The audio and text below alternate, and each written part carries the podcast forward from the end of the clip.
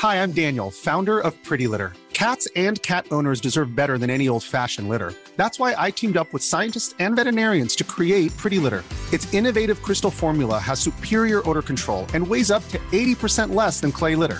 Pretty Litter even monitors health by changing colors to help detect early signs of potential illness. It's the world's smartest kitty litter. Go to prettylitter.com and use code ACAST for 20% off your first order and a free cat toy. Terms and conditions apply. See site for details. Quelles sont les nouvelles du cloud et du DevOps en ce mois de novembre 2023 Aujourd'hui, on commence par Linux. Euh, ensuite, on va parler d'une faille de sécurité. Et oui, encore. Euh, c'est un peu notre euh, sujet préféré, on va dire. On va aussi parler d'OpenStack et enfin, on va parler d'une API Cube pour Docker. et puis en toute fin, toute fin, comme d'habitude, on va parler des outils. Alors, c'est tout ce qu'on va voir aujourd'hui dans cet épisode de podcast. Sur Radio DevOps, la balado-diffusion des compagnons du DevOps. Si c'est la première fois que tu nous écoutes, abonne-toi pour ne pas rater les futurs épisodes. C'est parti Bienvenue à toi, cher compagnon, dans Actu DevOps, ton émission de veille Cloud DevOps mensuelle. Euh, je le disais en, intro, mais c'est parce que je me suis raté. Reste bien en effet jusqu'à la fin parce qu'on a une sélection d'outils et aujourd'hui on en a pas mal. Et avec moi aujourd'hui pour parler d'actu, on est en équipe restreinte. Euh, on a Nicolas. Bonsoir Nicolas. Salut tout le monde. Et René. Bonsoir René. Bonsoir à toutes et tous. Et je dis en équipe restreinte parce qu'on aurait dû être rejoint par Nida qui malheureusement est occupée euh, ailleurs, donc on lui passe un coucou. Euh, je pense qu'elle va écouter cet épisode. Euh, courage à toi. Alors, on commence par le traditionnel courrier des auditrices et auditeurs. Et aujourd'hui, j'aimerais vous lire plusieurs messages. Le premier, c'est un message de euh, Landvarks qui nous a été laissé sur Apple Podcast. Et oui, maintenant que je, lis les, euh, les commentaires Apple Podcast, bah, j'y vais. Il y en a beaucoup. Alors, il nous l'a laissé. Il nous l'a, il nous, un, deux, trois. Il nous l'a laissé en euh, février 2023, euh, donc ça commence à faire. Euh, donc il nous, il nous, dit que c'est un très bon contenu avec trois étoiles. Alors le contenu et les, échanges sont de bonne qualité, par contre la qualité audio est très inégale suivant les intervenants et les épisodes. Faites un effort de ce côté s'il vous plaît, mes oreilles saignent trop souvent. Alors, c'est vrai que pendant un moment, euh, c'est pas moi qui étais au montage ni au traitement sonore, c'était euh, quelqu'un d'autre, et j'ai peut-être pas eu, à, j'ai peut-être pas été assez euh, assez attentif à ça. Euh, mais bon, j'ai repris justement euh, la comment dire le montage et donc j'ai remis dans mon flux de travail l'égalisation des volumes euh, et puis un petit traitement sonore. Ça reste léger parce que c'est toujours un problème en fait bah, de de faire le montage pour un podcast qui est bénévole et on doit faire en fonction du temps et en ce moment j'en ai pas beaucoup et comme je reprends en plus le montage j'en ai encore moins et euh, malheureusement, j'ai pas, euh, j'ai pas encore les moyens de faire appel à une monteuse ou un monteur professionnel. Donc bon, quand même, j'espère que la qualité des derniers épisodes est meilleure, euh, puisqu'on a revu justement cette histoire de égalisation des volumes et autres, et je vais faire attention justement à ça à l'avenir, sans forcément faire un montage comme ce que je faisais dans les premiers épisodes. Je sais pas si vous voulez, euh, si vous-même vous écoutez les podcasts euh, tous les deux et si vous avez un, truc à ajouter là-dessus. Oui, moi j'ai vu que sur le forum en fait il y avait un commentaire et euh, je pense qu'il était en partie pour moi parce que en fait apparemment il y a un des auditeurs qu'on entendait respirer. Et bah, du coup, je, bah, déjà merci parce qu'en fait, c'est euh, quelque chose dont on se rend pas forcément compte. Et puis, ben, je vais essayer de me discipliner pour euh, mieux muter mon, micro et, et essayer d'avoir la meilleure qualité. Après, je pense que tu as raison parce que moi, j'ai du coup, suite à ce commentaire-là, j'ai regardé un petit peu euh, les derniers épisodes et, et celui qui était incriminé.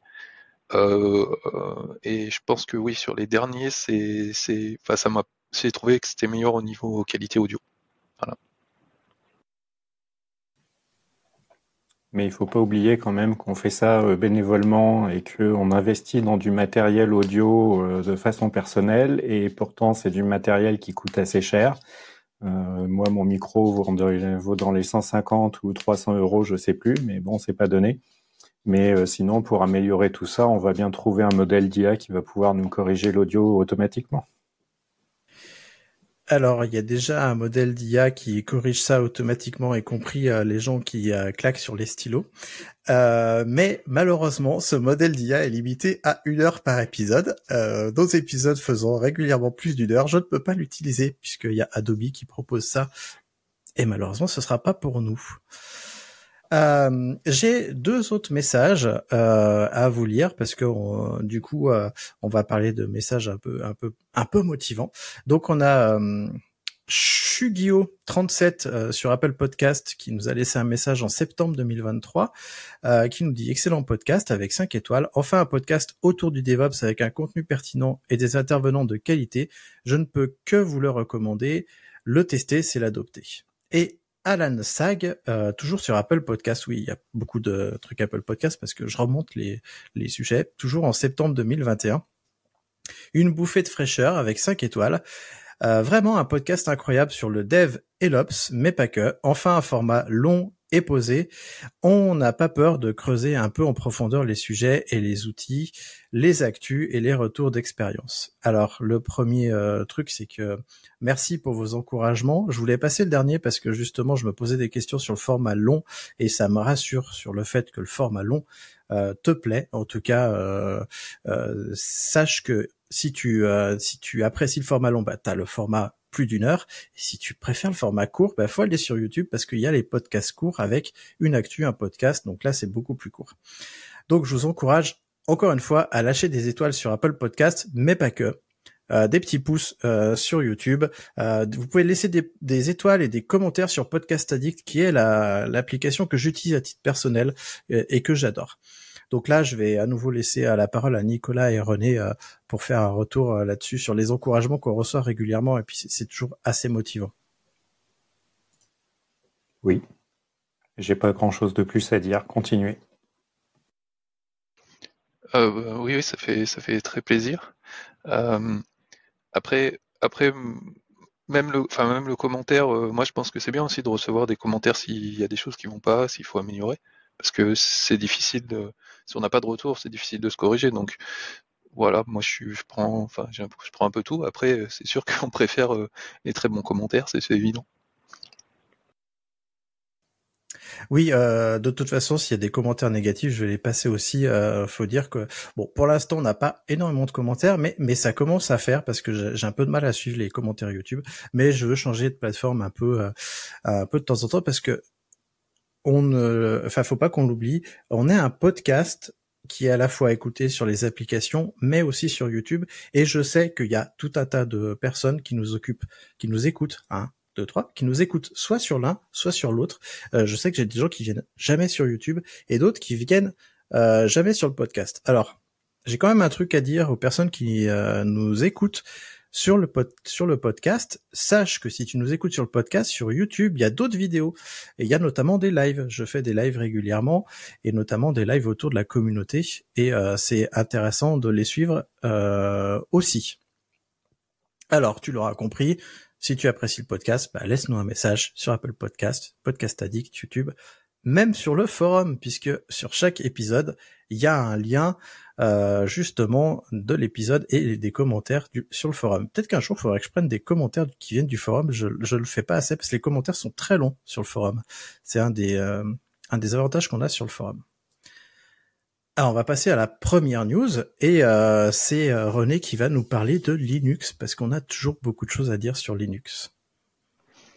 Oui, alors une petite news sur Linux. Euh, et notamment sur le kernel 6.6 qui a été réalisé il y a, au moment où on fait cet enregistrement, il y a peut-être à peu près une semaine. Et donc là, on est euh, là, c'est la 6.7 qui, qui, qui, va attaquer avec la, la release window qui, qui, vient de se terminer. Mais voilà, moi j'ai noté un truc qui, qui, qui était intéressant sur le kernel 6.6 et qui est je pense, assez attendu, surtout par les gamers, en fait, c'est que le, le scheduler euh, qui jusqu'à maintenant s'appelait CFS, donc Completely Fair Scheduler, va être euh, changé pour un. Alors je vais pas m'étendre dans les détails parce que je pense pas maîtriser trop le sujet, mais voilà un nouveau scheduler qui s'appelle Earliest Eligible Virtual Deadline First et qui, on va dire, est raccourci en EEVDF. Et donc ce scheduler euh, un des avantages à première vue, c'est qu'il il est meilleur en termes de gestion de la latence, d'où euh, un petit peu les gamers qui sont intéressés par ce, patch parce que ben une meilleure latence, ça rend les, jeux plus fluides et, et voilà plus de potentiellement plus de FPS. Et euh, mais globalement, euh, ça devrait bénéficier quand même à beaucoup de workload et donc euh, améliorer un petit peu les, les performances du, du, système. Alors, euh, dans la majorité des cas, sachant que bien sûr, il peut y avoir des workloads qui, euh, ben, où ça peut être contre-productif et euh, l'ancien scheduler peut se montrer un peu meilleur. Et chose qui est aussi intéressante, je pense, c'est que les développeurs du kernel, s'attendent à, ce qu'il y ait potentiellement des peut-être des régressions sur certains types de workload, euh, donc des petits problèmes, et ils vont s'efforcer de. Euh, c'est très difficile à, à faire ça en avance de phase, à trouver en avance de phase, donc de, de fixer un petit peu au cours de l'eau pour améliorer euh, ce scheduler. voilà, moi je pense que c'est vraiment une modification euh, substantielle du, du, noyau, et j'ai l'impression que c'est un peu passé euh, voilà, peu de gens en ont parlé, donc euh, voilà, je voulais, je voulais, je voulais le mentionner euh, ici.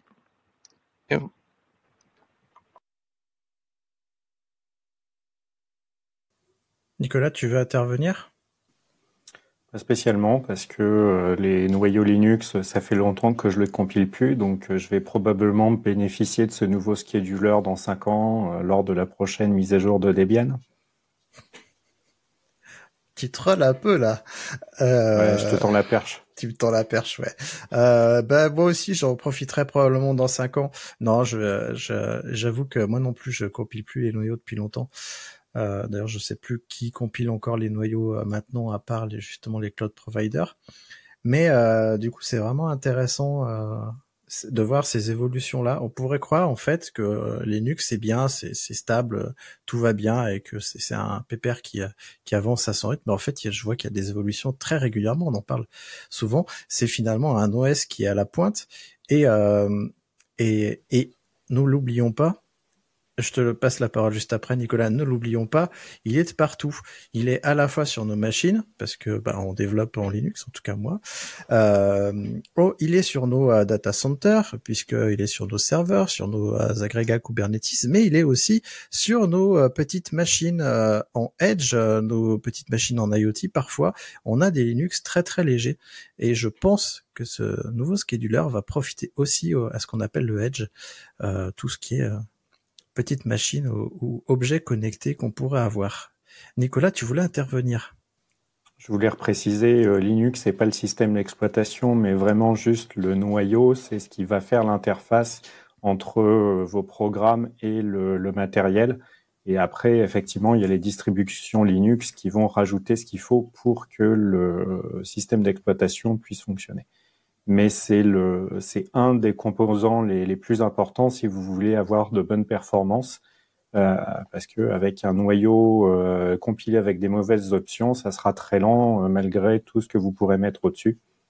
Et si vous avez besoin de performance regardez pour compiler vos noyaux c'est c'est pas parce qu'on a arrêté de le faire que c'est compliqué, c'est parce qu'en fait maintenant le avec la gestion des modules dans le noyau Linux on peut plus facilement charger des, trucs externes et les performances des machines sont aussi telles qu'on n'a plus besoin de, compiler. Mais je connais quand même quelques personnes qui le font et on a moyen d'optimiser euh, pas mal. Euh, moi, je vais peut-être me mettre à le faire pour euh, justement bénéficier de performances un petit peu plus importantes et surtout bah, réduire l'empreinte carbone puisque en ayant un, un noyau euh, compilé un petit peu plus euh, aux petits oignons avec euh, juste ce dont on a besoin, ça fait un petit peu moins de place consommée en mémoire et ainsi de suite.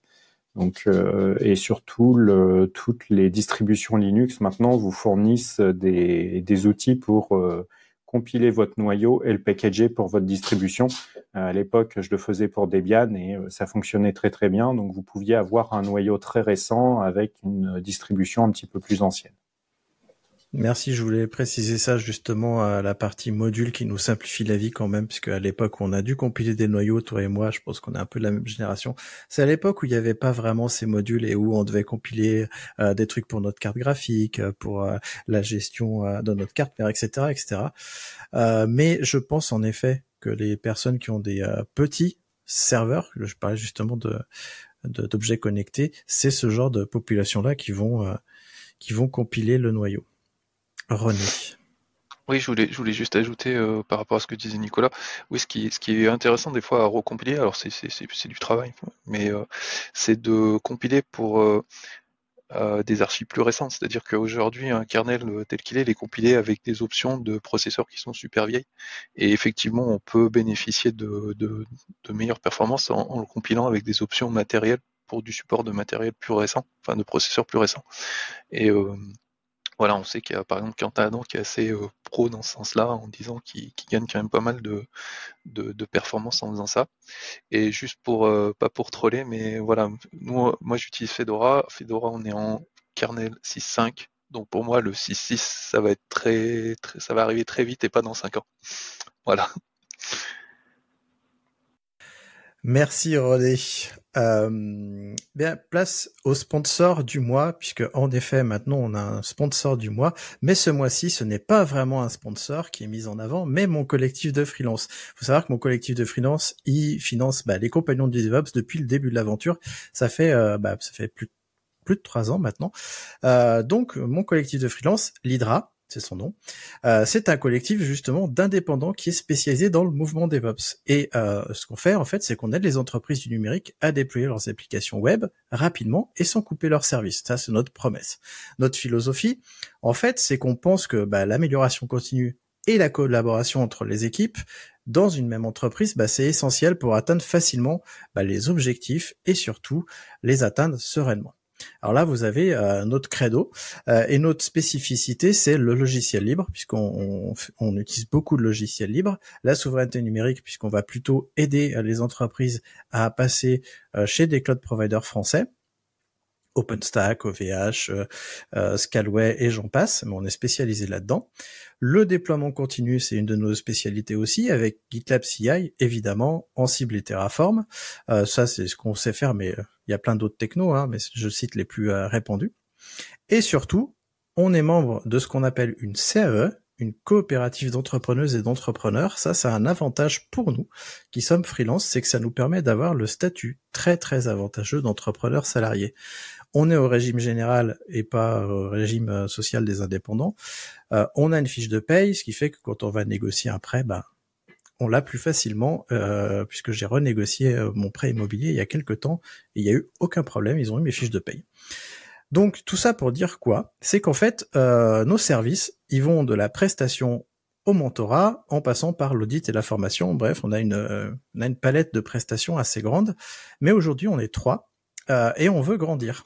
On veut grandir, c'est pour ça que si toi, tu es freelance et que tu veux rejoindre notre collectif, eh ben, sache que c'est possible. On est complètement ouvert. Je le dis pas assez, donc j'en profite. Je profite de ce podcast pour le dire. Et du fait que, bah, l'Hydra finance ce podcast, on s'est dit que ce serait une bonne idée de faire un appel à l'action et de te dire, bah, écoute, viens, viens nous rejoindre, viens discuter. Donc, pour nous rejoindre, c'est hyper simple. Il faut partager nos valeurs. C'est pour ça que j'en ai parlé et vouloir évidemment avoir le statut d'entrepreneur salarié, donc faire partie de la coopérative euh, bah, qu'on partage avec d'autres. Si tu veux en savoir plus, c'est simple, tu vas sur notre site internet, c'est lidra.fr, L-Y-D-R-A. Le lien, de toute façon, il est, il est en description. Tu peux aussi prendre contact avec moi sur le forum, le forum des compagnons, ou les réseaux sociaux, LinkedIn ou Twitter, de préférence. De préférence, LinkedIn, c'est mieux pour moi. Euh, et puis partir de ce moment-là, on discutera, on organisera des visions entre nous, tu rencontreras les autres, et puis euh, on apprendra à se connaître, et puis peut-être que l'IDRA grandira, grandira, grandira, peut-être qu'un jour on sera une vingtaine euh, de freelance spécialisés. Qui sait? Euh, Donc voilà, c'était mon petit appel à l'action du, du jour. Mais on va passer à la suite, et justement on va parler d'une faille de sécurité, n'est-ce pas Nicolas? Oui, parce que moi j'aime bien les failles de sécurité. Et euh, celle-là, elle est un petit peu particulière et c'est aussi euh, pour ça que je voulais euh, vous en parler. Donc, c'est, ça touche le produit Octa. Donc, c'est un, un produit qui permet de faire de l'authentification unifiée. je sais plus comment on peut dire ça, mais bon, en gros, vous avez votre base d'utilisateurs et puis vous pouvez faire de l'OAuth un petit peu partout. Euh, c'est un petit peu comme Keycloak si vous connaissez, mais avec une solution SaaS. Et moi, je l'ai utilisé pour un client, c'est vraiment très très bien fait. Et il y a même des connecteurs LDAP, par exemple, avec vous pouvez mettre de la double authentification et c'est totalement transparent pour l'application que vous connectez dessus. Donc bref, c'est un, super produit. Euh, peut-être qu'il est un peu cher, euh, ça je me souviens plus, mais en tout cas ils ont eu une, euh, une faille il n'y a pas très longtemps. bon, au moment où le podcast sera publié, je pense que ça fera à peu près un mois. Mais ce qu'il y a de très intéressant, c'est que ça touche pas le, le, cœur du produit en tant que tel, ça, ça touche pas la partie authentification, mais leur système de, tickets qu'ils utilisent pour euh, le support. Et en fait, je trouve qu'ils ont été euh, très très clean par rapport à ça. Ils ont euh, communiqué très rapidement. alors bon, il y a quelques personnes qui se sont un petit peu excitées, j'y reviendrai un petit peu après. mais ils ont été transparents avec tous leurs clients en disant voilà, on a une faille sur notre outil de ticket, vous faites partie des clients potentiellement impactés. Euh, vérifier dans tous vos tickets que euh, vous n'avez pas communiqué d'informations sensibles, que l'on puisse pas usurper vos identités avec euh, des fichiers de log que vous auriez pu nous communiquer et les, utilisateurs impactés, changer les mots de passe, changer tout ce qu'il faut changer dans, les différentes configurations. Et je trouve que le, au fur et à mesure, le, les billets de blog et il y a aussi un PDF chez OnePassword euh, qui est un des clients d'Octa. Euh, vous pourrez aller le regarder dans les liens d'épisode. Je trouve que c'est très transparent, c'est très intéressant. Et euh, comme quoi la sécurité, ça concerne pas forcément que le, le cœur de l'application. Et ça, ça, montre qu'il vaut mieux être transparent avec ses utilisateurs pour qu'ils puissent réagir rapidement euh, ça sert à rien de planquer les choses euh, sous le tapis parce que euh, si c'est vraiment avéré que c'est quelque chose de grave, ça va vous revenir dans les dents et ça va faire très mal. Alors que si vous communiquez très rapidement, en général, vos clients seront compréhensifs et vont pouvoir analyser s'ils sont impactés de leur côté. Et le, la dernière chose que je voulais dire par rapport à ça, c'est garder la tête froide quand vous voyez des choses comme ça analyser euh, le, contenu de la faille, euh, puisque euh, j'ai entendu parler d'entreprises qui ont demandé à leurs salariés de changer tout leur mot de passe dans, dans alors que finalement, il n'y avait pas forcément réellement besoin de le faire. Donc, quand vous avez un incident de sécurité, gardez la tête froide, analysez bien la situation. Si effectivement il faut changer tous les mots de passe, faites-le mais c'est ça peut être une perte de temps pour euh, pour l'entreprise parce que vous allez avoir des utilisateurs qui vont se planter dans leur mot de passe, qui vont se retrouver bloqués et c'est le support qui va se retrouver sous l'eau et euh, alors que le support aurait peut-être besoin d'être là pour répondre euh, à des vraies questions de sécurité. Voilà, je ne sais pas si vous aviez vu passer ça, est-ce que vous en pensez? Je vais commencer par René. Alors non, j'avais pas vu passer cette faille. Euh, bah après, je, voilà, je pense que tu as dit. Euh, enfin, je pense qu'on en a déjà parlé, voilà, sur la, communication et la posture à, adopter. Et effectivement, c'est tout de suite euh, beaucoup mieux quand on a de la transparence et puis effectivement pas surréagir forcément aux incidents, essayer de bien comprendre qu'est-ce qui est impacté. Oui, je, suis entièrement d'accord avec ce que tu dis. Pas forcément plus à ajouter. Euh, ouais, tu disais que c'était cher. Alors, j'avoue euh, que je suis allé sur leur page de produits. Ça n'a rien à voir avec la feuille de sécu, mais juste je précise ça. Euh, c'est vrai que leur pricing il est bizarre parce qu'en fait, ils ont des fonctionnalités, des gros groupes de fonctionnalités, et en fait, unitairement, c'est pas très cher puisqu'on voit que le SSO est à 2 dollars par 2 dollars par utilisateur et par mois, mais en fait, si on rajoute le multifacteur authentification, faut rajouter 3 dollars, etc., etc. C'est un peu bizarre. Euh, je je, vais maintenant parler de la faille. Je suis complètement d'accord avec toi. Il faut être transparent avec ses utilisateurs. Ça sert à rien de cacher euh, ça sous le tapis. Euh, plus on sera transparent et plus les utilisateurs et les clients euh, seront à même d'accepter en fait nos failles, parce que de toute façon, on va avoir des failles en tant que en tant que fournisseur de services. Nicolas, il, il fait partie d'une entreprise qui fournit un service. Moi, je suis CTO d'un d'un service aussi. Et euh, c'est hyper important bah, d'être transparent, de tenir les utilisateurs et les clients informés parce que sinon, bah, ils vont se dire ouais alors qu'est-ce qui va se passer quand tu auras un vrai gros problème? Il nous dira rien.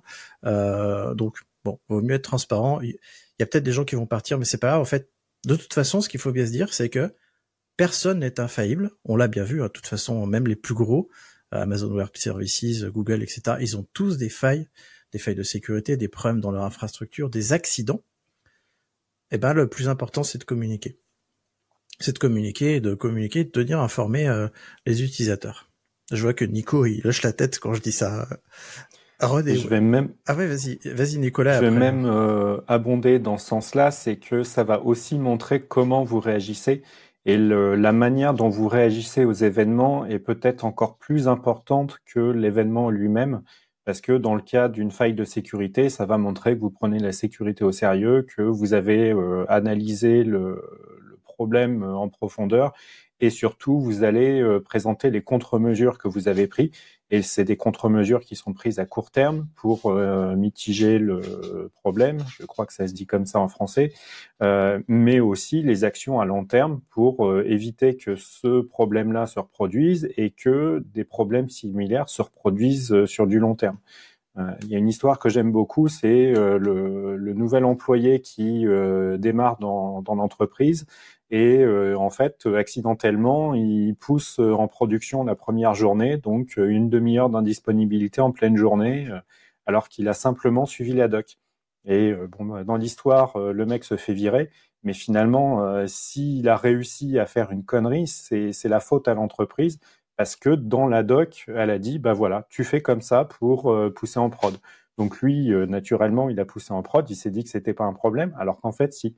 Bah, dans ce cas-là, on, met un gros warning, euh, c'est attention, faites pas ça euh, sans validation, sans blabla, etc. Et en fait, c'est l'entreprise qui doit être responsable de mettre des garde-fous pour éviter qu'il y, ait des soucis. Donc des problèmes, ça arrive. Euh, les, failles de sécurité, c'est des fois de la technique, mais beaucoup de l'humain.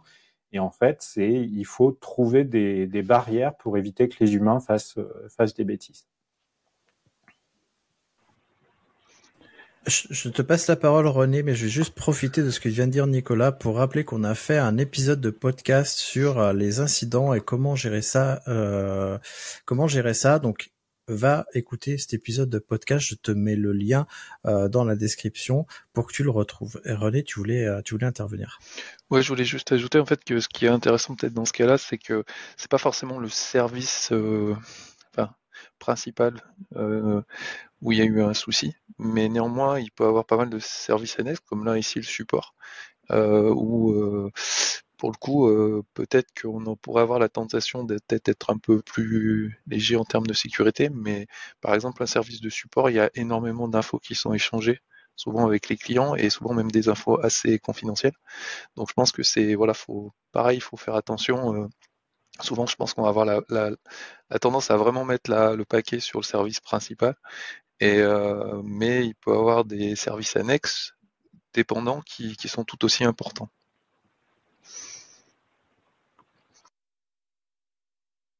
Et je voulais rajouter un dernier point, mais en fait c'est juste une paraphrase de ce que j'ai dit plus plus avant. C'est euh, en fait quand vous communiquez, moi je trouve à titre personnel qu'il y a pas assez de transparence dans, dans les boîtes et, euh, et je pense qu'une boîte qui communique de manière transparente, euh, elle est honnête et j'ai envie de lui faire confiance. À titre perso, en tant qu'utilisateur, euh, même si la boîte bah, elle a des erreurs euh, et qu'elle communique, si elle est transparente avec moi, j'ai plus tendance à lui faire confiance parce qu'au moins je sais ce qui se passe.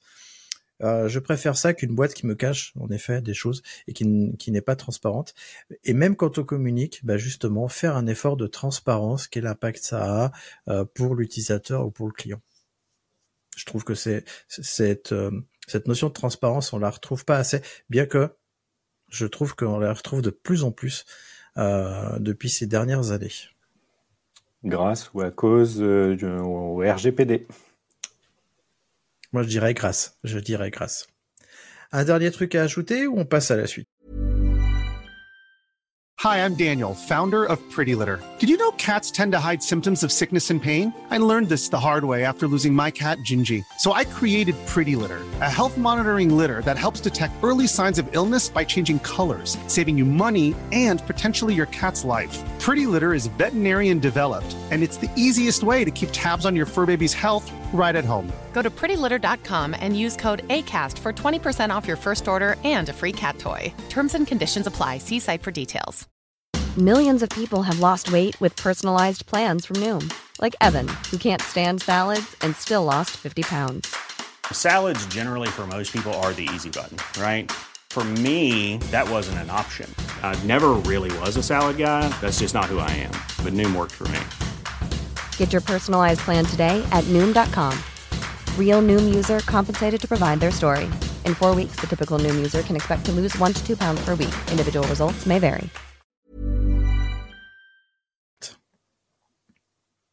Allez, donc avant de passer à la suite, si tu aimes ce podcast et que tu veux qu'il continue, tu veux t'assurer bah, justement de sa pérennité, le meilleur moyen, c'est de nous soutenir. Parce que, euh, comme le disaient justement Nicolas et René euh, au début de l'émission, euh, tout ce podcast, il est bénévole. Et euh, donc, nous, on utilise des outils pour héberger le podcast, pour enregistrer le podcast, l'outil que j'utilise pour enregistrer le podcast, tout ça, bah, aujourd'hui, c'est l'Hydra qui le paye. Et l'Hydra aimerait bien justement euh, euh, pouvoir euh, se faire aider par toi si tu trouves que justement ce podcast il t'aide dans ta veille. bah tu peux nous aider. Tu peux nous faire un don sur Libérapay. Tu trouveras le lien en description et bah, ça nous motivera justement continuer. Et puis si, si justement nous on arrive à se dégager de la trésorerie qu'on investit dans le podcast, on pourra faire d'autres choses. Par exemple, prendre un monteur, ou une monteuse, j'en parlais tout à l'heure, euh, ça nous aidera de toute façon, quoi qu'il arrive, euh, dans l'avenir, ou peut-être même faire plus d'épisodes, qui sait. Et cette fois-ci, c'est René qui va nous parler d'OpenStack. Alors, oui, pas, tout à fait. En fait, je vais, je vais relayer en fait. Euh, j'ai écouté quelque chose de très intéressant il y a pas longtemps. Et en fait, c'est nos amis de DevOps qui est le, podcast euh, de Guillaume Létron. Euh, donc il a invité deux personnes qui sont Julien Brio et Flint, donc qui sont, je pense, de, des gens qui connaissent très bien OpenStack, des experts sur le sujet. Et, voilà, je voulais, dire que ben, si vous voulez connaître un peu plus OpenStack, c'est un très bon podcast euh, euh, parce que j'ai trouvé qu'il était juste, il est assez factuel sur euh, que, quels sont les, problèmes, comment ça, enfin voilà, j'ai vraiment aimé parce que c'était voilà, c'était ça dépeignait un petit peu l'environnement de manière juste et, et voilà, j'ai pas noté vraiment de trop de trolls, etc. Donc j'ai bien aimé ce podcast et voilà, bah, je, voulais le signaler et encourager les, les gens, s'ils sont intéressés par OpenStack, à, à, à, aller écouter ce podcast parce qu'il est, il est vraiment bien. Euh, et puis ben aussi pour signaler parce que euh, en début octobre, euh, OpenStack vit toujours et la release qui s'appelle Botcat est sortie le 1er octobre. Donc ce n'est pas mort. Euh, euh, il y a des nouvelles releases qui sortent à peu près tous les six mois. Et voilà. Merci René. Et euh, OpenStack, c'est clairement pas mort parce que il y a quand même pas mal de cloud providers français qui l'utilisent. Euh, on peut déjà citer OVH, mais il y a aussi Opla Cloud et euh, Nuage qui est basé sur OpenStack, même si euh, ils exposent pas l'API OpenStack. Il y a aussi des euh, clouds privés qui sont managés par des data centers euh, français qui sont aussi, à mon avis, basés sur OpenStack. Euh, c'est finalement une solution qui est assez répandue, puis c'est finalement un, gros, un gros cloud provider. Nicolas, toi, est-ce que tu as déjà utilisé OpenStack? Bah, c'est même plus que ça, je l'utilise tous les jours euh, puisque j'utilise euh, le public cloud d'OVH euh, donc à la fois dans mon entreprise et pour mes clients puisque je suis freelance à côté. Et une de mes spécialités, c'est justement de tout déployer sur du public cloud d'OVH, donc de l'OpenStack. Euh, j'ai pas trop essayé les autres installations OpenStack. Par contre, j'ai déjà déployé de l'OpenStack pour faire de l'object storage et euh, a priori, euh, suite à ce que j'ai entendu dans ce podcast que moi aussi j'ai écouté et euh, qui est excellent, c'est que le, les choses ont bien changé ces dernières années. C'est beaucoup plus stable qu'avant. C'est beaucoup plus facile à déployer et un truc encore plus important, c'est beaucoup plus facile à mettre à jour. Et euh, je crois qu'ils ont aussi parlé d'un outil qui s'appelle Cola, qui permet de faire du déploiement d'infrastructures OpenStack. Et je connais un des développeurs euh, du projet euh, parce qu'il il est rené maintenant. Et il nous avait présenté ça. Et c'est vraiment impressionnant le, le, travail qui a été fait pour euh, déployer ces, ces infrastructures-là. Alors c'est peut-être pas forcément totalement adapté si vous avez euh, cinq machines à déployer. Euh, peut-être que Cola est overkill par rapport à votre besoin, quoique ça peut peut-être vous faire gagner du temps. Mais euh, il, déploie des, centaines, euh, des milliers de machines avec ces outils-là, et, et, en fait, bah, c'est un, une alternative très intéressante si vous avez un besoin de faire de j'allais dire de l'hypervision. Enfin, si vous avez une ferme d'hyperviseurs à gérer, si vous avez des besoins d'object storage, de virtualiser votre réseau, bah c'est un outil à vraiment regarder, même s'il y a assez peu de chances que vous ayez le besoin, mais bon, ça existe et euh, ça fonctionne très bien. Alors après, il y a des euh, personnes qui nous écoutent qui sont chez des, gros, utilisateurs euh, de cloud privé je sais que je suis passé euh, chez certains qui utilisent souvent VMware et OpenStack est une alternative libre à VMware qui se défend plutôt pas mal. Donc, euh, ouais, Nicolas, t'es... Alors, alors ça, ça, se défend plutôt pas mal, surtout que ça sera beaucoup plus facile pour déployer si vous utilisez des outils comme Terraform. Parce que pour avoir essayé de déployer sur des infrastructures VMware, même si les API ont évolué, franchement, c'est galère. Hein c'est à se demander si VMware ils sont pas restés coincés dans les années 2000 euh, avec leur vCenter, euh, vCloud Director et qui présente une API. Euh, ouais, bah, on doit pas avoir les mêmes définitions d'une API. Mais bon, un autre troll pour tes shorts. Exactement, bah tu l'auras compris. Si tu veux faire du Terraform, va sur OpenStack. Ouais, je, je voulais juste ajouter qu'il y a, juste pour vous mentionner, il y a deux énormes utilisateurs, donc euh, qui sont quand même assez, je pense, euh, euh, qui donnent une bonne idée de, de, ce que peut être un gros utilisateur. Il y a le CERN, en fait, qui, est un très gros utilisateur d'OpenStack avec des fermes assez conséquentes. Bon, après, ils sont très très forts techniquement, etc. Ils ont pas mal de besoins et ils customisent pas mal de leur côté. Et apparemment aussi, il y a China Telecom, qui est, je crois, la plus grosse instance mondiale. Après, c'est la Chine, on a un peu moins d'infos. Mais voilà, ça scale euh, beaucoup avec énormément de nodes euh, pour ces, deux types euh, d'utilisateurs. Ouais, et puis moi j'ai un très gros client qui a un OpenStack en interne aussi, qui justement exploite. alors il a les deux, il a du VMware et de l'OpenStack. Bref. et aussi, je vais en profiter puisque justement René t'a parlé d'un podcast, mais je vais parler du retour d'expérience sur OpenStack qu'on a fait puisqu'on a été en libre antenne tous les deux. Euh, ça date d'avril 2023 et comme en fait on a eu personne lors de cette libre antenne, on s'est lancé dans un dans une discussion, euh, toi et moi, René, autour d'OpenStack et tous les deux on a partagé nos retours d'expérience. Moi en tant qu'utilisateur d'OpenStack depuis longtemps et toi en tant que développeur euh, nouvellement arrivé sur OpenStack. Donc, je t'encourage à aller voir cette vidéo qui est sur YouTube et qui n'est pas un podcast pour le coup. Un dernier truc à ajouter ou on avance Ça fait aussi du bar métal. Ça fait aussi du bar métal. Euh, bon, bah comme quoi, euh, tout tout tout arrive à qui sait. Bon bref, je, je, me suis raté, c'est pas grave. Je me suis raté, mais on va pas se rater pour partager le podcast parce que comme tu le sais, le podcast il est en CC by SA, ça veut dire qu'il est en licence libre. Tu peux le prendre, tu peux prendre des bouts, euh, tu peux même le modifier si tu as envie. Euh, tu fais ce que tu veux avec le podcast. Par contre, tu dois dire d'où il vient, tu dois nous citer dans les sources. Si en plus tu nous mets un petit message, soit sur le forum, soit sur les réseaux pour nous dire, hey les gars euh, et les filles, parce qu'il y a des filles maintenant, euh, j'ai utilisé euh, votre podcast euh, et ça fait super plaisir. Bah nous, ça nous fera super plaisir que tu utilises notre podcast et ça nous fera super plaisir de l'apprendre. Donc, oublie pas de le partager, surtout si c'est le podcast audio, parce que c'est dur de faire découvrir un podcast justement aux gens. et moi, je vais te parler de K2D. Alors K2D, c'est une, appli, une API Kubernetes pour Docker. Euh, Portener vient d'annoncer en fait un nouveau projet qui s'appelle euh, K2D.io ou euh, K2D hein, en anglais. Euh, c'est Kubernetes to Docker. C'est un traducteur d'API Kubernetes vers Docker. Alors c'est un peu obscur, je te l'accorde, mais tu vas voir. Alors K2D se déploie simplement grâce à un conteneur unique qui s'exécute sur des appareils Linux compatibles Docker ou Podman. Alors c'est soit ARM, soit x86. K2D, ça implémente un serveur qui va servir justement une API Kubernetes réduit.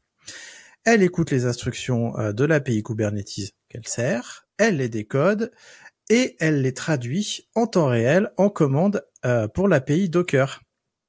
Et enfin, elle va aller exécuter ses commandes sur Docker directement sur le serveur. On peut donc utiliser kubectl pour interagir avec notre instance Docker. Alors attention, je précise, ce n'est pas une distribution Kubernetes, c'est juste une API Kubernetes pour Docker. Donc euh, Docker sera compatible Kube avec ça. Alors tu te demandes pourquoi euh, Portener a fait ça Eh ben en fait c'est assez simple. Ils ont remarqué en fait que les solutions Kube les plus légères, euh, comme K3s, K0s ou Micro K8s, consomment quand même entre 250 et 400 mégas de RAM juste pour euh, maintenir l'agrégat actif. On parle pas euh, de faire tourner des applications, là on parle juste de maintenir l'agrégat Kubernetes actif. Et en fait, dans le cadre de l'IoT, donc l'Internet des objets, les périphériques sont tout petits et parfois ont seulement 1 giga de RAM. Alors, tu as vite fait euh, le, calcul, 1 giga de RAM, si tu enlèves 400 mégas, bah, il reste pas grand chose. Donc, en proposant cette API Cube compatible, euh, Portener propose de standardiser justement le déploiement Docker en utilisant cette nouvelle API. Cette API, enfin pas cette nouvelle, mais cette API qui est reconnue, qui est celle de Cube. C'est un pas de plus vers l'universalité de l'API euh, de Kubernetes, mais surtout, K2D réduit considérablement les ressources nécessaires puisqu'ils promettent jusqu'à 22 mégas de RAM pour une utilisation justement de K2D. Donc on passe de 400 mégas euh, pour maintenir un agrégat cube à 22 mégas de RAM pour juste avoir une API cube. Ah, ça, ça se défend quand même. Attention bis, ce n'est pas un outil libre, je le précise. K2D, c'est accompagné d'une euh, d'une licence qui est la source available licence. Cette licence, elle te donne le droit de copier, de modifier, de créer des œuvres dérivées, de redistribuer et d'utiliser justement euh, bah, K2D euh, avec cette licence à des fins autres que la production. Ça veut dire que si tu veux faire de la prod, il va falloir que tu prennes une licence auprès de Portener. Et c'est une licence Portener Business Edition. Donc je te mets le, euh, je te mets le tweet, enfin le post Twitter qui annonce ça. Je voulais en parler, même si c'est pas forcément un outil, parce que c'est assez proche, mais, du coup, ça, s'adresse à un certain type de comment dire euh, de cas d'usage, mais surtout ça peut te permettre de faire euh, euh, bah, de, de, tester une API Kubernetes facilement avec un petit truc assez léger. Alors je vais laisser la parole à Nicolas. Oh Nicolas, il a un gros sourire, il va il va il va il va me troller, je sais pas. Oui, alors c'est pas spécialement toi que je vais troller. Euh, pour ceux qui sont sur YouTube, ils voient euh, comment j'ai découvert la news euh, en direct et j'ai beaucoup rigolé parce que je, comme vous le savez, j'aime pas trop Kubernetes parce que je trouve que c'est une usine à gaz pour faire entre guillemets pas grand chose. Euh, et là, bah, finalement, on prend toute la complexité de Kubernetes et en fait, on enlève toutes les fonctionnalités qui étaient intéressantes parce que je vois pas comment avec 22 euh, mégas de RAM, il doit, il, il puisse avoir euh, toutes les fonctionnalités qui sont intéressantes dans Cube, euh, l'isolation réseau, euh, les volumes, etc. Euh, et du coup, si c'est pour faire tourner ça dans des conteneurs euh, Docker ou Podman, bah, pourquoi on fait pas du Docker Compose ou tout simplement des commandes Docker toutes simples? Euh, Bon, voilà. Mais bon, après, c'est intéressant sur le principe. dans une boîte précédente qui était Squarescale, on déployait des infrastructures HashiCorp et euh, régulièrement nous disait bah oui mais moi je, je veux faire du cube et en fait, j'avais imaginé euh, de faire à peu près la même chose c'est un traducteur de chart Helm où on pouvait prendre un kubectl et déployer euh, directement le chart Helm dans notre infrastructure. Et finalement, c'était euh, convertir euh, la création de VM en création de VM dans notre infra et ainsi de suite. Et du coup, philosophiquement, c'est assez intéressant de voir des produits comme ça arriver. Ouais, alors voilà. Je, justement, tu viens de parler du cas d'usage qui, moi, me vient à l'esprit. C'est euh, en fait, c'est unifier tes déploiements dans une entreprise. Hein. Si tu as euh, du cube et que tu as de, euh, de l'Internet des objets, tu vas vouloir uniformiser. En effet, on pourrait faire du Docker Compose, mais l'idée là, je pense, c'est quand même d'uniformiser en ayant une seule API qui est commune, même si en effet, t'as pas toutes les fonctionnalités de cube. René, qu'est-ce que... Je suis d'accord. Ouais, vas-y d'accord, mais euh, c'est pas parce que tu as un char Leclerc euh, et, que, tu veux uniformiser tes usages que tu vas utiliser ton char Leclerc pour aller faire tes courses. Ça me paraît overkill pour faire de l'IoT. Mais je comprends l'idée, hein, mais surtout si c'est pour prendre une licence euh, Partner Business euh, Edition, je sais pas combien ça vaut, mais si c'est pour déployer sur des Raspberry Pi, bon, voilà. Je vais laisser la parole à René. Ben, en fait, euh, j'avoue que je me torturais un peu l'esprit pour, euh, pour comprendre un peu le use case avant, de, parce que j'ai un peu des, j'ai découvert la news euh, maintenant. Donc merci d'avoir un peu expliqué. Et oui, je sais pas trop quoi en penser en fait. voilà, donc je, vais je vais je vais rien dire de plus parce que euh, j'arrive pas encore à tout, c'est pas tout rentrer dans mon cerveau, je crois. voilà. Mais euh, j'avoue que c'est tout récent parce que ça date de genre la semaine dernière ou la semaine d'avant. Euh, c'est encore une version euh, mineure et je pense qu'on va voir les cas d'usage arriver petit à petit. Et, et moi, je pense, enfin, en tout cas, je sais que je suis pas la cible. Je pense que Nicolas et René, on n'est pas la cible. Mais par contre, il y a, j'imagine, plein de gens qui nous écoutent dont ils sont posés ces questions-là on verra. Si tu euh, si tu penses euh, être la cible et si tu vois l'intérêt euh, de cet outil-là, dis-le nous en commentaire et puis viens discuter, viens me dire, hey, on peut faire ça comme ça et tout avec ce truc-là, ce serait vachement mieux. Et donc, si tu débutes dans le mouvement DevOps et que tu veux te forger une culture DevOps, bah justement, j'ai créé une formation pour toi. Cette formation, elle s'appelle DevOps Mindset. Tu trouveras le lien en description. Tu pourras suivre la formation et justement améliorer ta connaissance DevOps et surtout ton état d'esprit, euh, puisqu'on parle pas assez d'état d'esprit DevOps. Et on va parler des outils. Enfin, et c'est Nicolas qui va ouvrir le bal. Bah ça tombe bien, c'est euh, pas totalement un outil. J'ai découvert ça euh, il y a quelques semaines. Euh, c'est roadmap.sh et c'est une espèce de plateforme qui va vous donner un, un guide pour savoir quoi apprendre dans quel domaine. Donc si vous voulez être DevOps, il y a tout un parcours qui va vous dire. alors là, c'est je cite de mémoire, mais en gros, il faut connaître un minimum euh, du kernel Linux, il faut connaître un minimum de distribution Linux, et c'est assez ouvert pour euh, vous dire, bah, choisissez une distribution Linux. Vous pouvez choisir de la Debian Ubuntu, de la Red Hat Like ou euh, je sais plus lesquelles, OpenSUSE, je crois, de mémoire. Et ce qu'ils vous disent, c'est vous pouvez toutes les connaître ou alors en connaître qu'une seule, c'est pas grave. C'est le, le, principal, c'est d'en connaître au moins une. Et c'est la même chose, c'est euh, il faut connaître les conteneurs, euh, c'est mieux de connaître Kubernetes, mais si vous le connaissez pas, c'est pas grave. Il y a, euh, je crois, qui parle de HashiCorp comme alternative, et, et, en fait, vous cochez les cases au fur et à mesure en disant, bah oui, ça je connais, ça je connais, et en gros, ça vous permet de, de voir un d'avoir un état de là où est-ce que vous en êtes dans un domaine. Euh, et vous avez des équivalents pour être développeur front, développeur back-end et, euh, plein de trucs. Et en fait, euh, moi j'ai regardé le parcours DevOps parce que euh, j'ai curieux. Et au final, j'ai quand même appris quelques trucs, et notamment, je crois que l'outil dont je vais parler tout à l'heure, je crois que je l'ai découvert là-dedans. Merci euh, Nicolas de parler de roadmap.sh. Alors je sais que moi j'ai découvert roadmap.sh parce que euh, souvent on, les voit popper dans sur LinkedIn et euh, même si j'aime beaucoup ce qu'ils font et si j'aime beaucoup ce que tu viens d'expliquer, je trouve par contre la roadmap qui est beaucoup trop complète et peut être paralysante pour un novice. Et c'est pour ça que moi j'ai fait la mienne. Euh, elle est sur le site des compagnons du DevOps. Elle est beaucoup plus légère et c'est uniquement ce que je conseille. Par contre, pour le coup, j'ai fait du vide et je dis bah voilà, si tu veux euh, faire du DevOps comme moi, tu fais ça. Mais par contre, euh, je suis admiratif de leur site comme tu l'as décrit sur justement le fait de cocher et tout. Je trouve que c'est une gamification du parcours qui est vraiment excellente. René, euh, oui, ben, je voulais juste dire que non, c'est intéressant parce que parfois c'est vrai que je pense surtout pour le DevOps, on peut vite être perdu avec euh, cette galaxie et euh, bah, ça mérite de donner un fil.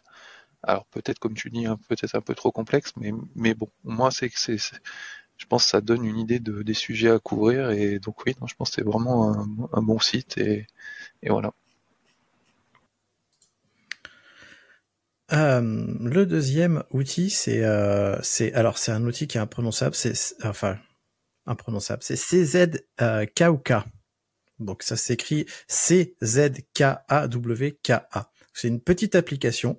Euh, c'est une application qui va te permettre en fait de supprimer les fichiers inutiles qui sont en doublon, les dossiers vides, les images qui se ressemblent de ton ordinateur. Ce, cette application-là, elle est dotée bah, d'une interface graphique, mais aussi d'un client en ligne de commande. Donc ça peut être intéressant dans le cadre où tu veux faire des scripts, par exemple. Donc c'est une petite application que j'ai pas encore testée, mais qui m'a été suggérée par mon collègue. Donc c'est pour ça que je t'en parle, euh, parce que ça, ça peut être vraiment bien, et je sais que je vais y passer, moi je pense, pendant mes vacances de Noël, je vais faire du grand vide sur ma machine.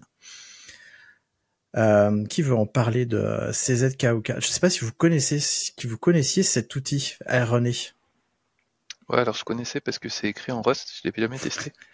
Mais euh, et euh, voilà, je m'intéresse, comme, comme les gens doivent le savoir, à tout ce qui est fait en Rust. Et je pense que un des bénéfices, c'est, je pense qu'il s'appuie sur des mécanismes notamment de, de, parcours de répertoire qui ont été écrits pour le langage Rust et qui sont qui utilise beaucoup le parallélisme, la concurrence, et du coup je pense que c'est très efficace. Après, j'ai jamais testé, donc, euh, mais je pense que c'est l'idée de l'outil et je pense qu'il est vraiment véloce. après, à essayer. Nicolas. Ça m'aurait étonné qu'un truc en Rust, tu l'aies pas essayé, mais euh, bon, bah voilà, encore un truc que je vais déployer sur mes serveurs et euh, je vais passer quelques heures dans ma semaine pour essayer l'outil parce que c'est vrai que c'est un problème récurrent sur mes machines perso. Euh, l'espace euh, consommé est souvent des fichiers en double. Ouais, et moi je vous je vous cache pas que euh, moi j'ai des fichiers en double souvent quand je fais du montage vidéo euh, parce qu'ils passent d'un répertoire à l'autre. Sauf que le poids de ces fichiers-là, si on fait pas attention, est énorme puisque ça peut atteindre plusieurs gigas par épisode. Donc je vais commencer par là. Moi, je vais dire ah tiens, est-ce que j'ai pas des rushs en double sur mes répertoires? Parce que parfois je les ai classés à droite à gauche. Bref. Euh, Nicolas, tu vas nous parler d'un autre outil. Oui, euh, si vous suivez les performances de vos machines, vous utilisez euh, probablement HTOP ou un truc équivalent plus ou moins joli. Et j'en ai découvert un qui était qui est pas mal. Il s'appelle Edmon. il fait à peu près la même chose que HTOP, mais il permet de présenter des trucs un petit peu différents euh, comme euh, l'utilisation euh, du, réseau, l'utilisation des file systems et je trouve que c'est une alternative assez intéressante à HTOP. Voilà, c'est ça va pas vous révolutionner votre vie, mais je pense que ça fait partie des outils intéressants à connaître quand vous avez des problèmes de perf ou que vous voulez surveiller l'état de vos machines. Bah, merci. J'ai pas grand chose à dire, j'utilise HTOP, mais je connaissais pas Edmon. René, je te laisse la parole si tu veux euh, préciser ou passer à ton outil.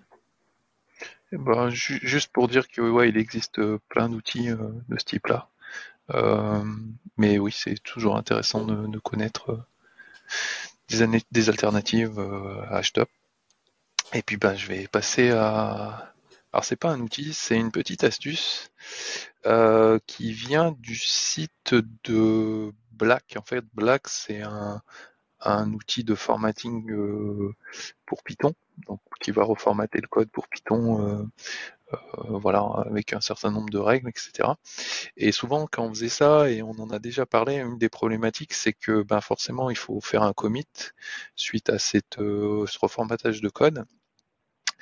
Et ben, une fois que ce commit est fait, souvent il vient un peu embêter, il vient un peu embêter dans, dans l'history et voilà qu'on veut faire un git blame euh, on trouve des modifications qui appartiennent à ce commit-là, qui euh, voilà, qui, viennent un peu polluer la recherche de, du vrai auteur de la modification. Et en fait, euh, il donne une astuce qui est qui est, qui est, qui est pas mal et que je connaissais pas, donc c'est pour ça que je voulais la partager. C'est qu'à première vue, on peut mettre un fichier qui s'appelle git blame ignore revs, et en fait, on peut spécifier dans ce fichier-là à la racine d'un projet euh, quels sont les commits entre guillemets à, à, skip, entre guillemets à ne pas prendre en compte si on fait un guide blame. Et donc ça permet de résoudre entre guillemets le, souci de, ben, d'être pollué quand on fait un guide blame et de pas trouver qui est à l'origine de la modification facilement. Donc voilà, c'était un, une des, souvent une des problématiques, par exemple, à reformater du code. Alors il y en a d'autres, hein, mais, mais voilà, apparemment en utilisant euh, cette astuce-là, ça, ça, voilà, on peut, on peut déjà éliminer ce problème-là. Et donc je connaissais pas, et donc euh, voilà, je, je sais pas, peut-être que vous connaissiez, et mais voilà, je trouvais ça intéressant. J'ai hâte de tester. Je vais tout de suite le mettre dans mes bookmarks pour la prochaine fois où j'en aurai besoin. Eh ben merci René. Euh, je vais passer à l'outil suivant du coup, euh, puisque bah tu as très bien expliqué ce qu'il faisait.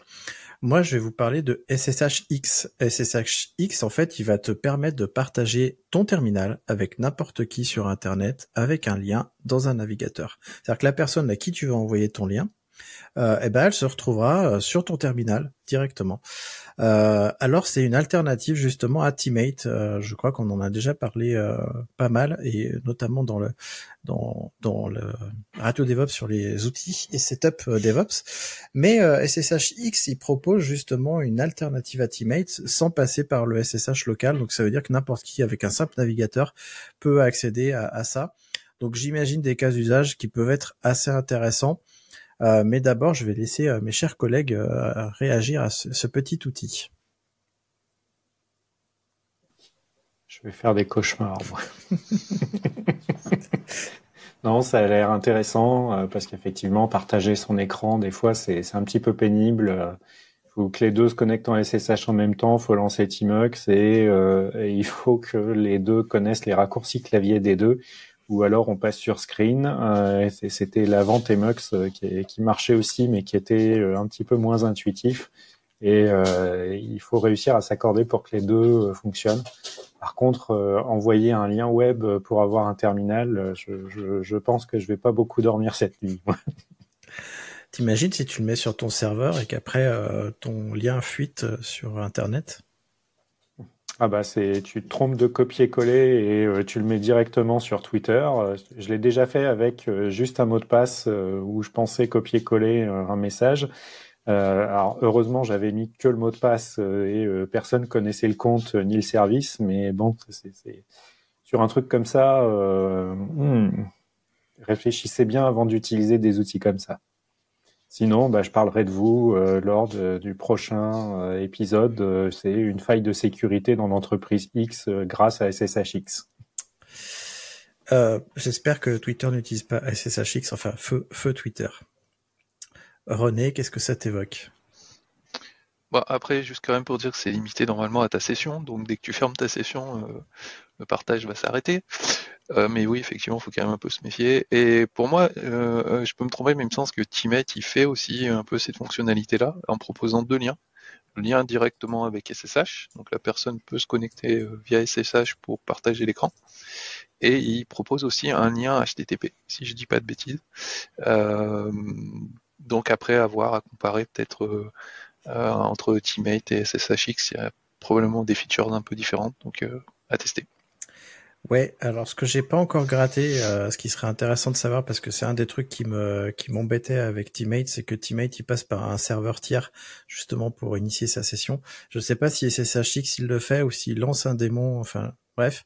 Par contre, le cas d'usage que que moi je vois, je vais vous en faire part, c'est pour débugger l'intégration continue et notamment GitLab CI. Parce que GitLab CI, si tu ne le sais pas, tu ne peux pas te connecter à l'intérieur de ton job. Ça, ce n'est pas possible. C'est un des trucs qui manque euh, et que j'avais, euh, je crois, sur Circle CI. Euh, et donc là, avec SSHX, je vais pouvoir mettre mon petit SSHX dans mes jobs, euh, peut-être en before ou plutôt en, en after script, euh, et je vais pouvoir, par exemple, dire, bah voilà, moi je veux débugger, donc active-moi SSHX, et je vais pouvoir me connecter à mon job et lancer des lignes de commande à l'intérieur de mon job. Et ça, c'est un truc, ça va, mais ça va me plaire, mais vous pouvez pas imaginer à quel point. Ça va me plaire. Bref, euh, je m'extasie devant SSHX pour ça, mais euh, j'ai hâte de tester. Pour tout vous dire, il y a même un exemple euh, pour comment l'utiliser dans GitHub Actions. Et ben voilà, comme quoi nos CI vont être plus faciles à débugger. Parfois, c'est un peu, c'est un peu obscur, c'est vrai. bref, on va parler d'un autre sujet et, et d'un autre outil. Et je serais curieux, René, que tu me dises où est-ce que tu l'as vu cet outil-là. Alors ça a circulé un petit peu sur Twitter euh, récemment. Ça a été partagé par euh, si je dis pas de bêtises, euh, mais par d'autres personnes aussi. Et en fait, l'idée c'est euh, c'est de alors déjà je vais dire comment ça s'appelle ça s'appelle SAT Server donc en fait c'est un peu l'idée la même idée que ce qu'on peut retrouver pour les sites de hacking type RootMe ou euh, euh, Vulnub, ce genre de choses-là. Et donc ça propose un ensemble de, de, se connecter à un service web qui propose un ensemble de alors c'est en web de, de, cas où il faut débugger entre guillemets voire hacker. Il y a aussi un peu d'exercice de, hacking, mais c'est quand même plutôt orienté troubleshooting. Donc euh, essayer de ben, débugger, trouver le problème de, de, de, de, ce qui se passe sur un Linux. Et donc pour s'entraîner, pour euh, bah, pour apprendre, c'est vraiment super. Euh, alors j'ai pas j'ai pas trop investigué, j'ai juste ouvert pour en, faire un et voilà par exemple il y a un, des exercices de base très simple. Euh, bah, c'est par exemple euh, ils nous disent ben il y a un, il y a un process qui log dans un fichier et l'idée en fait c'est de arrêter ce logging là. Donc le premier exercice voilà ça va être de trouver quel est le process qui log dans le fichier et, euh, et donc de d'arrêter ce process là en le tuant. Et voilà, donc ça c'est un des exercices, le premier exercice de vraiment un peu basique, mais voilà, ça, ça, ça, ça donne euh, ben, pas mal d'exercices comme ça avec une progression. Et euh, donc certains qui ont l'air euh, relativement faciles comme cela, mais après il y a des advanced et des, et des difficiles. Euh, et j'ai trouvé que c'était euh, une super idée. Et, et c'est pour ça que je le partage ici. Merci René, tu parles de Beersteak. Euh, ce qui est intéressant, c'est qu'en effet, euh, SSHX, moi je l'ai découvert avec Beersteak et cette serveur aussi, je l'ai aussi partagé sur les réseaux. Euh, et donc je fais un clin d'œil à Beersteak et si tu ne connais pas Beersteak, tu peux aller suivre le compte de cette société coopérative qui fait du DevOps et de l'infogérance, parce que ils fournissent quand même pas mal d'outils à la communauté et ils ont un blog qui est assez intéressant. Nicolas eh ben, merci beaucoup pour le partage parce que euh, c'est marrant, c'est un truc que je voulais faire pour euh, faire passer les entretiens techniques. Donc euh, je vais peut-être regarder un petit peu plus sérieusement pour l'utiliser lors de mes entretiens techniques. Ça plus SSHX et puis c'est parti pour un tour. Eh ben voilà, on est parti. Eh ben écoutez, merci à vous deux. Alors, toi qui nous écoutes, tu l'auras compris, on adore les outils, mais pas que. Et si tu veux discuter d'outils, eh ben, tu peux venir sur le forum des compagnons. Euh, c'est une communauté qui est ouverte. Tu t'inscris euh, sur le site internet, tu seras invité au forum et on est tous et toutes sur le forum. On discute euh, pas mal. Il y a pas mal de gens qui arrivent en ce moment. Donc, si tu veux faire, si tu veux profiter de ça pour arriver, discuter des outils, nous faire partager des outils, parce que je pense qu'en fait, je vais ouvrir un sujet pour que tu nous, tu nous suggères des outils sur le forum et on pourra parler des outils qui sont suggérés par la communauté en plus des outils des podcasteurs et podcasteuses. Euh, voilà, c'était mon petit mot de la fin. Tu vas sur euh, compagnon-devops.fr, tu t'inscris, hop, et euh, tu pourras être invité, rejoindre la newsletter. Bref, tu connais, et je vais laisser le mot de la fin à mes, euh, mes chers co-animateurs et on va commencer par Nicolas. Oui, bah écoutez, euh, venez sur le forum, partagez-nous euh, les liens SSHX de vos serveurs en route, qu'on puisse installer des petits, des petits crypto-lockers. Non, bah, comme toujours, hein, faites attention à la sécurité, faites vos mises à jour et continuez à nous écouter et à laisser plein de commentaires sur toutes les plateformes. Merci Nicolas, ne faites pas ça, n'installez pas SSHX bien sûr. RD. Eh ben, bah, voilà, j'espère que l'épisode aura intéressé les auditeurs et les auditrices. Et, euh, puis ben ouais, n'hésitez pas à venir partager aussi euh, vos résultats sur euh, cette serveur. Euh, peut-être qu'on va monter une compétition euh, sur le forum des compagnons. Et voilà, je vous, donne rendez-vous au, au prochain podcast. Merci d'avoir écouté Radio DevOps. N'oublie pas de noter l'épisode, plus la note sera élevée et plus il sera mis en avant dans les applications. Tu peux aussi le partager, ça nous aidera à le diffuser et à rendre le mouvement plus visible. Si tu as envie de discuter du mouvement, alors rejoins-nous dans la communauté des compagnons du DevOps. À bientôt La balado-diffusion des compagnons du DevOps est produite par l'Hydra.